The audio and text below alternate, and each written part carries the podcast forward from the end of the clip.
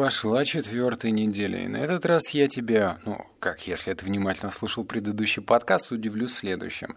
Это развитием пластичности мозга, долой правую руку, используй левую. Забегая вперед, скажу, что эта привычка оказалось гораздо проще, чем я ожидал, в отличие от осанки. Осанка – это просто что-то с чем-то. Особенно, если ты гуляешь на улице долго. Э, спина делает вид, что ей вообще-то похер на то, что ты поставил планы держать ровненько спину. Она говорит «нет, нет». И это «нет» отражается очень, в очень болезненных ощущениях в конце дня. Поэтому, что я могу сказать по поводу осанки, это как мне кажется, долгий процесс. Одну неделю, как я до этого считал, что вообще это просто по-любому получится? Нет, не получится. И требуется действительно больше времени. Если, например, я сижу и ем, это ок. Если я делаю что-то по дому, это тоже ок. Но когда ты идешь по улице, то замечаешь, что, блин, ты нет, твои плечи опущены, ты сутулишься, и мне над этим стоит работать. А теперь по поводу э, пластичности мозга. Для начала расскажу очевидные вещи. Это, конечно же, выход из зоны комфорта и больше моментов в состоянии осознанности. Как ты видишь, у меня появился корсет. То есть корсет того, как я рассказываю по поводу той или иной привычки. Когда я что-то внедряю, я стараюсь смотреть на это с тех точек зрения, что мне понятны. И действительно, ну, блин, что-то делать левой рукой. Вот, например, сейчас я держу специальный фильтр именно левой рукой. Это прям серьезно такой шаг из зоны комфорта, потому что вот эти тепличные условия, они точно не делают человека сильнее.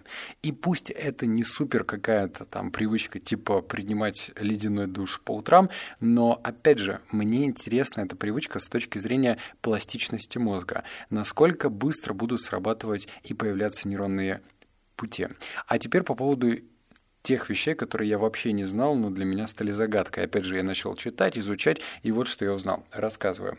Использование недоминирующей руки для выполнения простых задач, таких как чистка зубов, отправка сообщений или перемешивание кофе, чая может помочь сформировать новые нейронные связи. Эти когнитивные упражнения также известны как нейробики, укрепляя связь между клетками мозга. Это похоже на то, что в вашем мозге будет больше сотовых вышек для отправки сообщений. Чем больше у вас сотовых вышек, тем меньше пропущенных звонков, объясняет доктор П. Мурали Дорай с вами хрен выговоришь, руководитель отделения биологической психиатрии в медицинском центре университета Дьюка. Исследования также показали, что недоминантная деятельность рук улучшает эмоциональное здоровье. Все, мне этого было достаточно для того, чтобы понять, что эту привычку стоит обязательно внедрять. Но сложности. Куда же без них? Первая сложность, с которой я столкнулся, это скорость. Ну, потому что если ты всю жизнь, например, ел правой рукой, а тут ты понимаешь, что ложка, вилка и вообще все теперь будет работать через левую руку, то появляются новые сложности. Но я с этим быстро справился, потому что, ну, как бы помню, что это работает в симбиозе с осознанной едой. Прослушай первый выпуск, а, там я говорю про то, что сейчас стараюсь есть осознанно до сих пор. И мне это безумно нравится, я считаю, что это офигительная привычка. Я ем дольше, но теперь, когда я ем дольше и плюс использую руку, левую руку, то время компенсируется и это нравится. Это была первая сложность. Вторая сложность – это кривизна рук, особенно если у тебя деловой обед. Здесь я предпочитаю сейчас, на той стадии, когда левая рука у меня выглядит как у ДЦПшника, я на деловых встречах все-таки использую правую руку. А в те моменты, когда никто меня не видит, точнее, никто в данный момент из а, ответственных людей не сидит прямо передо мной, я использую левую руку. В других случаях в плане исключения правую руку. Это второй минус. Третий минус – это эксперимент во вред скорости. Печатать текст и работать с компьютером. Надо ли? Вот здесь у меня такой вопрос. Ну, потому что а, если я буду переучиваться, ну, в плане там печати текста или кликания мыши, а, то не понимая, нужно ли мне это делать вообще. То есть здесь уже, наверное, только переучивание – э, моя цель сейчас стоит следующая. Не просто переучиться там с правши на левшу, не просто начать там писать левой рукой. Моя цель состоит в том, чтобы вот перебраться на эту неудобную сторону и посмотреть, а как же я вообще буду на все реагировать. Печатать, скорее всего, я не буду, потому что, ну, мое время слишком ценно. А вот есть а вот заниматься другими вещами – это круто. Теперь поговорим про стадии. Здесь интересный пункт, потому что любую привычку нужно внедрять через стадии. Первая стадия – это еда она самая очевидная и простая. Если ты ешь три раза в день, то да, как бы мозг абсолютно точно забывает брать, ну, точнее, напоминать тебе, что нужно э, брать вилку в левую руку.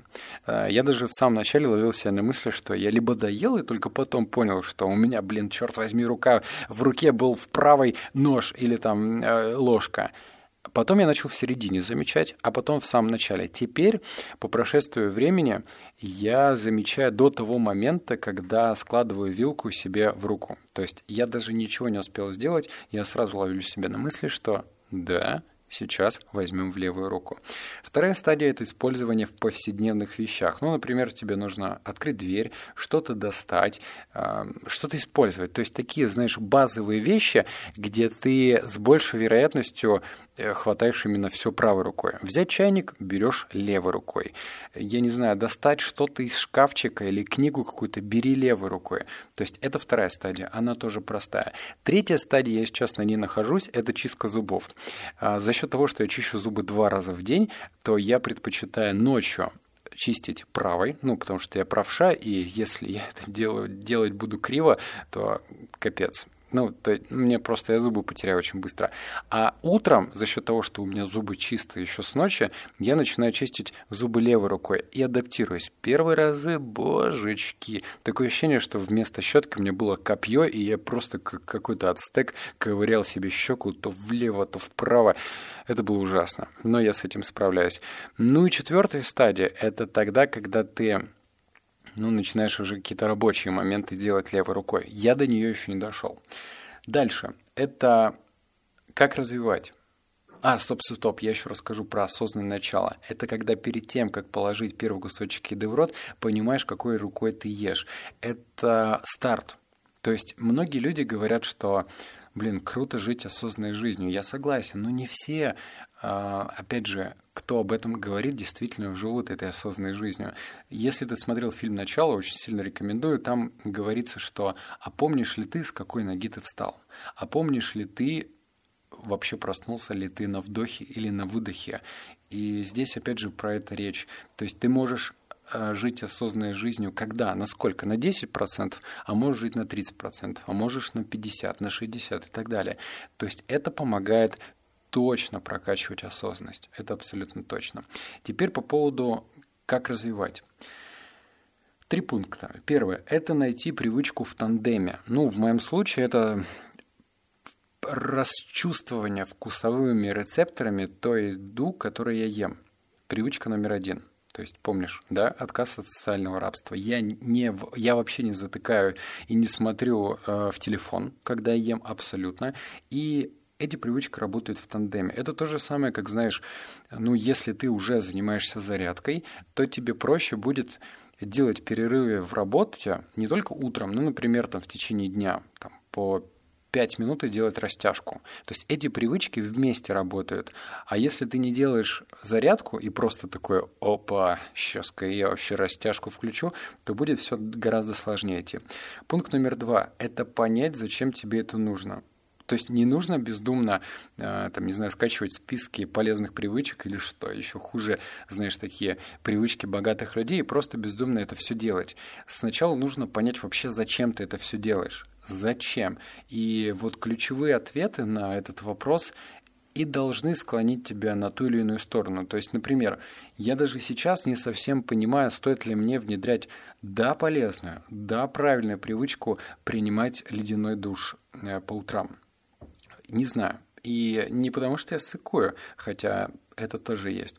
У меня главная проблема это то, что я не знаю, зачем мне мыться каждый день. Я не потею. Ну, у меня такая работа связана с... и организм э, так работает, что я не потею в том количестве, в котором люди моются каждый день. Раз в три дня, в четыре я могу помыться. Но, блин, если я буду каждый день мыться, я этого делать не хочу. Так что вопрос зачем. Третье – это подойди к этой задаче как к процессу игры. И для меня это работает. То есть я теперь смотрю на то, точнее, я даже анализирую, как я начинал есть левой рукой и как я ем сейчас. Вот, например, а, сейчас я склоняюсь к тому, что попробую поесть китайскими палочками левой рукой. И это будет ну, такое себе жалкое зрелище, но я все-таки попробую. То есть мне нравится анализировать и смотреть, что у тебя получается. Ты как бы прокачиваешь, и это круто. Что я заметил? Заметил я два пункта. Первое – это как тело и мозг вместе борются, но все же осваивают новый навык. Это про то, что говорят там дети лучше обучаются. Нет, на самом деле ты знай, что у нас есть пластичность мозга. И если ты просто живешь с этим, ну типа, о, да, я знаю, то, скорее всего, ничего меняться не будет. А если ты внедряешь в жизнь новые какие-то действия, то есть переучиваешь мозг, то вот она, пластичность. Так что мне очень нравится наблюдать на собственной практике, что действительно ты можешь что-то сделать по-иному, что-то сделать совершенно иначе. И второе, что я заметил, это то, что удовольствие от того, что получается следующая привычка. Ты радуешься по-детски, по чуть-чуть, но радуешься. Это не супер, знаешь, такие э, глобальные навыки. Ну, типа, освоил язык программирования, это что-то начальное. Но это является тем, что твоя уверенность растет. Уверенность в собственных силах. А когда ты уверен в собственных силах, не самоуверен, а уверен, то тебе лучше получается решать какие-то повседневные задачи и проблемы.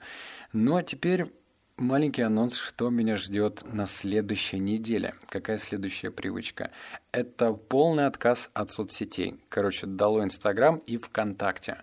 Я отказался сначала частично от этого, а сейчас я решил отказаться от этого полностью оставив, наверное, только отправку сообщений во ВКонтакте. То есть я считаю, что это абсолютно ненужная вещь, которая забирает время энергию.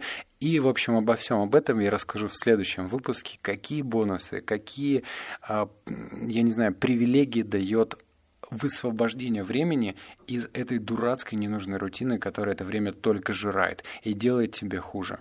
Потому что сравнивание с остальными, и все это ерунда полная. Об этом в следующем подкасте. Обнял, поцеловал, заплакал. Пока.